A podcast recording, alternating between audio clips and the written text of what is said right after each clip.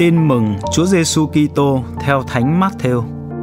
Bấy giờ có một người đến thưa Đức Giêsu rằng: Thưa thầy, tôi phải làm điều gì tốt để được hưởng sự sống đời đời? Đức Giêsu đáp: Sao anh hỏi tôi về điều tốt? Chỉ có một đấng tốt lành mà thôi. Nếu anh muốn vào cõi sống thì hãy giữ các điều răn. Người ấy hỏi: Điều răn nào? Đức Giêsu đáp: Ngươi không được giết người, ngươi không được ngoại tình, ngươi không được trộm cắp, ngươi không được làm chứng gian. Ngươi phải thờ cha kính mẹ và ngươi phải yêu đồng loại như yêu chính mình. Người thanh niên ấy nói: Tất cả những điều ấy tôi đã tuân giữ, tôi còn thiếu điều gì nữa không? Đức Giêsu đáp: Nếu anh muốn nên hoàn thiện thì hãy đi bán tài sản của anh và đem cho người nghèo. Anh sẽ được một kho tàng trên trời. Rồi hãy đến theo tôi. Nghe lời đó, người thanh niên buồn rầu bỏ đi vì anh ta có nhiều của cải. Bấy giờ đức giêsu nói với các môn đệ của người thầy bảo thật anh em, người giàu có khó vào nước trời.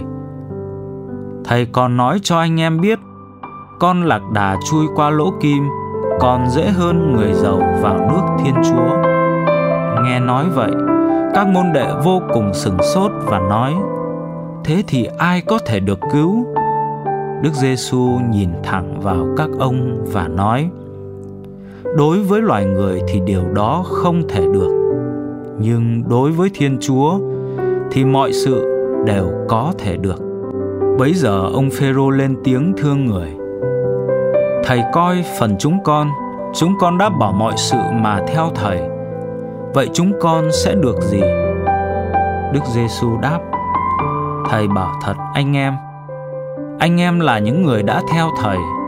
Thì đến thời tái sinh khi con người ngự tòa vinh hiển anh em cũng sẽ được ngự trên 12 tòa mà xét xử 12 chi tộc Israel.